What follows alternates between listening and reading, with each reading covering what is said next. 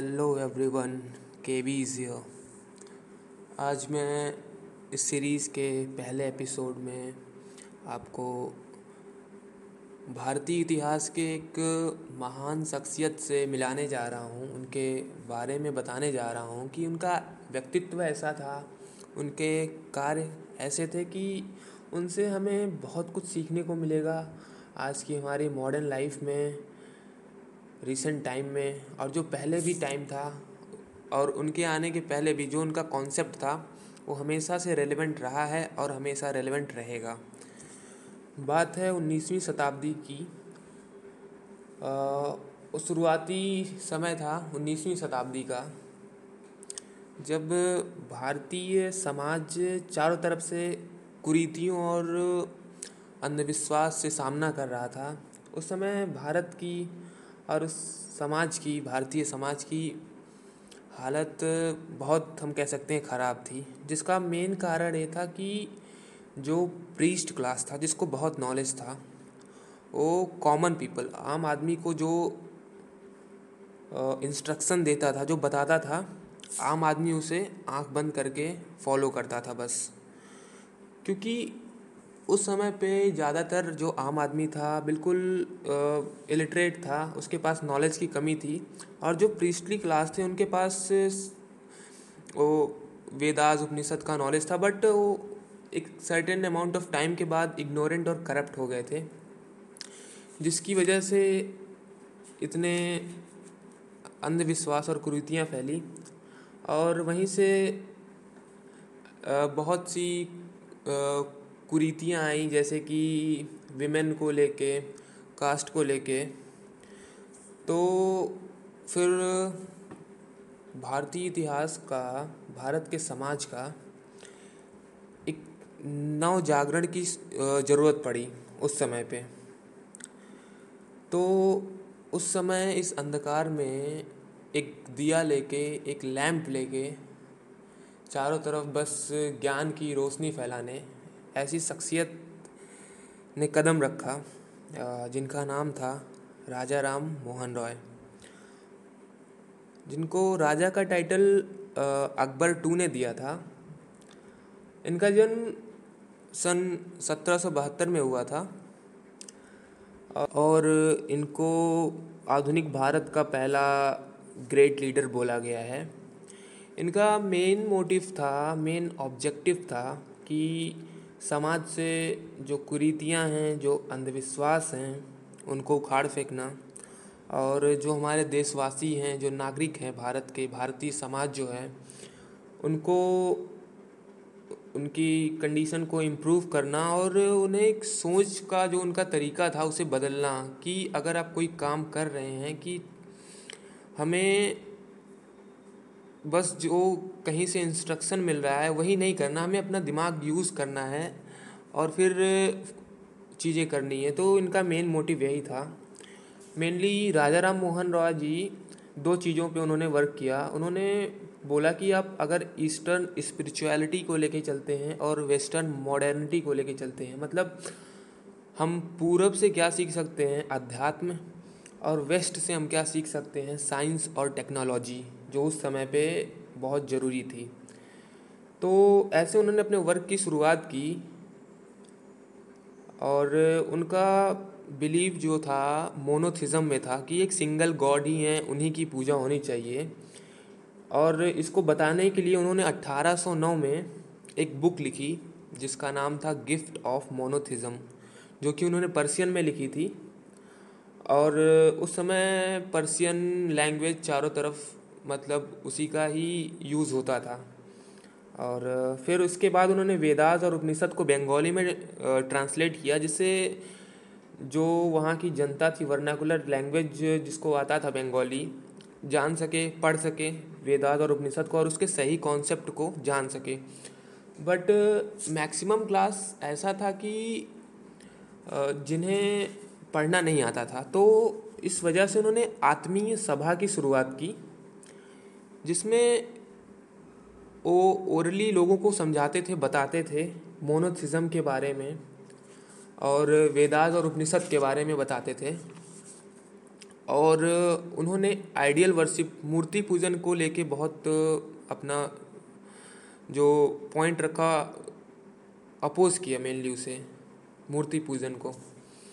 और उन्होंने जो समाज में कास्ट को लेके प्रॉब्लम थी कास्ट रिजिडिटी थी जो और हमारे मीनिंगलेस रिचुअल्स जो थे, जो हम करते थे, सती प्रथा वगैरह, जो उस समय की थी, सामाजिक कुरीतियाँ, उसके प्रति उन्होंने आवाज़ उठाई।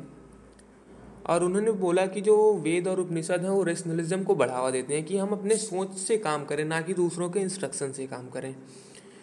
तो 1820 में उन्होंने एक बुक लिखी परसेप्ट ऑफ़ जीसस जिनमें उन्होंने जो रेशनलिस्ट कॉन्सेप्ट थे, उनको एक साइड रखा और उनके उस बुक में जो जीसस के मिरेकल के कॉन्सेप्ट के बारे में, उनके स्टोरी के बारे में बताया गया, उसको उन्होंने हटा दिया उससे। और फिर उन्होंने लोगों को बताया कि हम डिफरेंट डिफरेंट रिलीजन से क्या क्या सीख सकते हैं।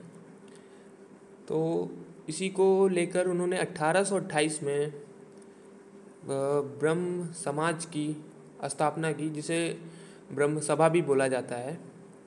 उसका मेन पर्पस क्या था कि हिंदुज़म को प्योरीफाई करना और ये जो मोनोथिज़म का उनका कॉन्सेप्ट था, उन्होंने जिस पर बहुत ज़ोर दिया उस, उसको फैलाना, उसके बारे में लोगों को बताना। और इसके लिए उन्होंने दो चीज़ों का हेल्प लिया। पहला था रेशनलिज्म कि हम अपनी बुद्धिमत बुद्धिमत्ता, अपनी सोच से आगे बढ़ें। और उन्होंने वेदाद और उपनिषद का इसमें हेल्प लिया। राजा राम मोहन रॉय जी द्वारा कोई ऐसा कार्य बचा ही नहीं था किसी भी क्षेत्र में जो उन्होंने किया नहीं। पहला जो कह सकते हैं हम, वो हिंदुज़म को लेके था। उन्होंने हिंदुज़म को प्योरीफाई करने के लिए भी कदम उठाया और उन्हें, उसे किया भी।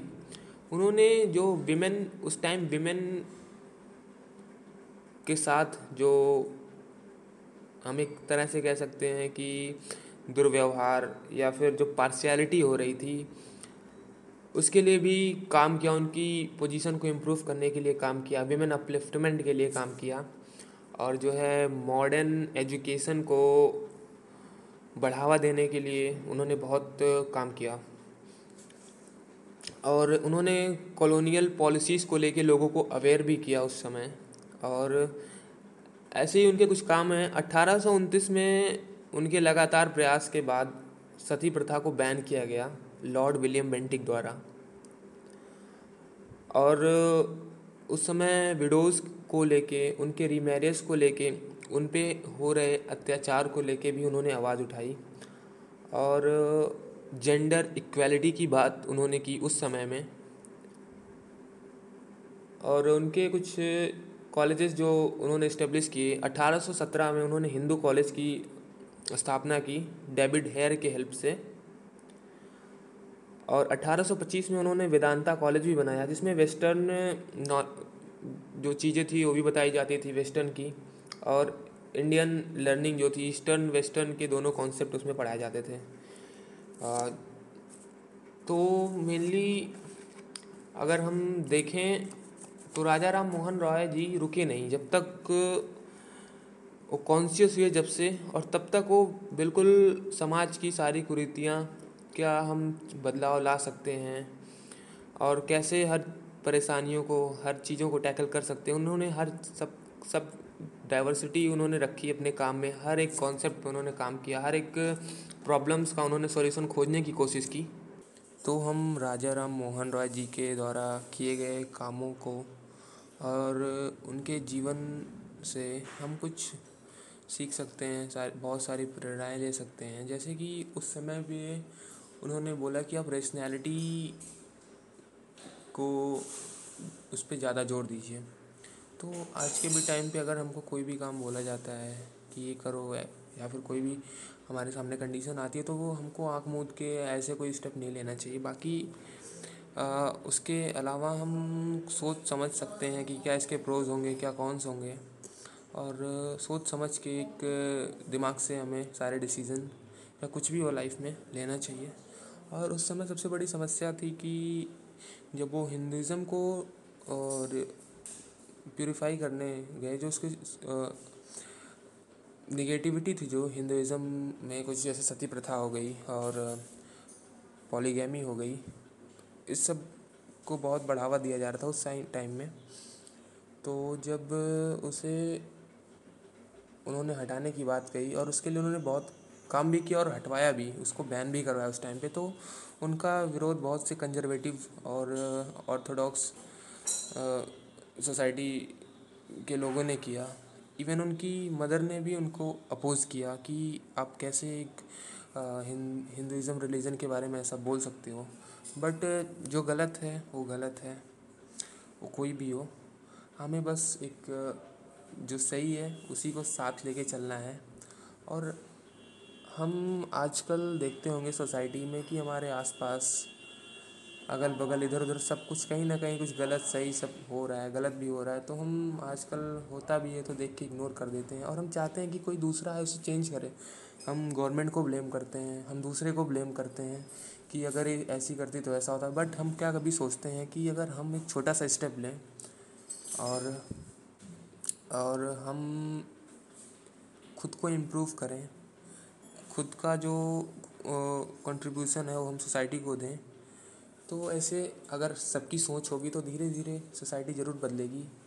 ना कि बस हमको बैठ के एक दर्शक की तरह देखना है कि हाँ सोसाइटी में जो हो रहा है, गलत होने देते हैं, बाकी दूसरे को को ब्लेम करते हैं। ऐसा नहीं करना है, बाकी एक पॉजिटिव माइंडसेट के साथ हमें आगे बढ़ना है। और ऐसे ही इंडिया की, पूरे वर्ल्ड की जितनी भी महान हस्तियाँ हैं पर्सनालिटीज़ हैं, व्यक्तित्व हैं उनके काम करने का तरीका कैसा था? उन्होंने क्या क्या रिफॉर्म्स लाए? कैसे उन्होंने वर्क किया? और उनसे हम बहुत कुछ सीख सकते हैं और अपनी लाइफ में उसको यूज़ कर सकते हैं सोसाइटी में यूज़ कर सकते हैं और एक पॉजिटिव चेंज ला सकते हैं। जिससे जो चेंज हम देखना चाहते हैं, वो चेंज हम ला सकते हैं छोटा छोटा कंट्रीब्यूशन करके सोसाइटी में। और साल, एक साल, दो साल, दस साल में हम देख सकते हैं कि हाँ चेंज हुआ है। ना कि एक मूक दर्शक बन के देखने से अच्छा है कि हम और दूसरों को ब्लेम करने से भी अच्छा है कि हम एक पॉजिटिव स्टेप लेना स्टार्ट करें आज से और अभी से। तो ऐसे ही इंटरेस्टिंग पॉडकास्ट और पर्सनालिटी को सुनने के लिए सब्सक्राइब करें। के वीज़ वे, स्पॉटिफाई चैनल प्लेटफॉर्म पे। सो थैंक यू एवरीवन आज के लिए बस इतना ही. Thank you once again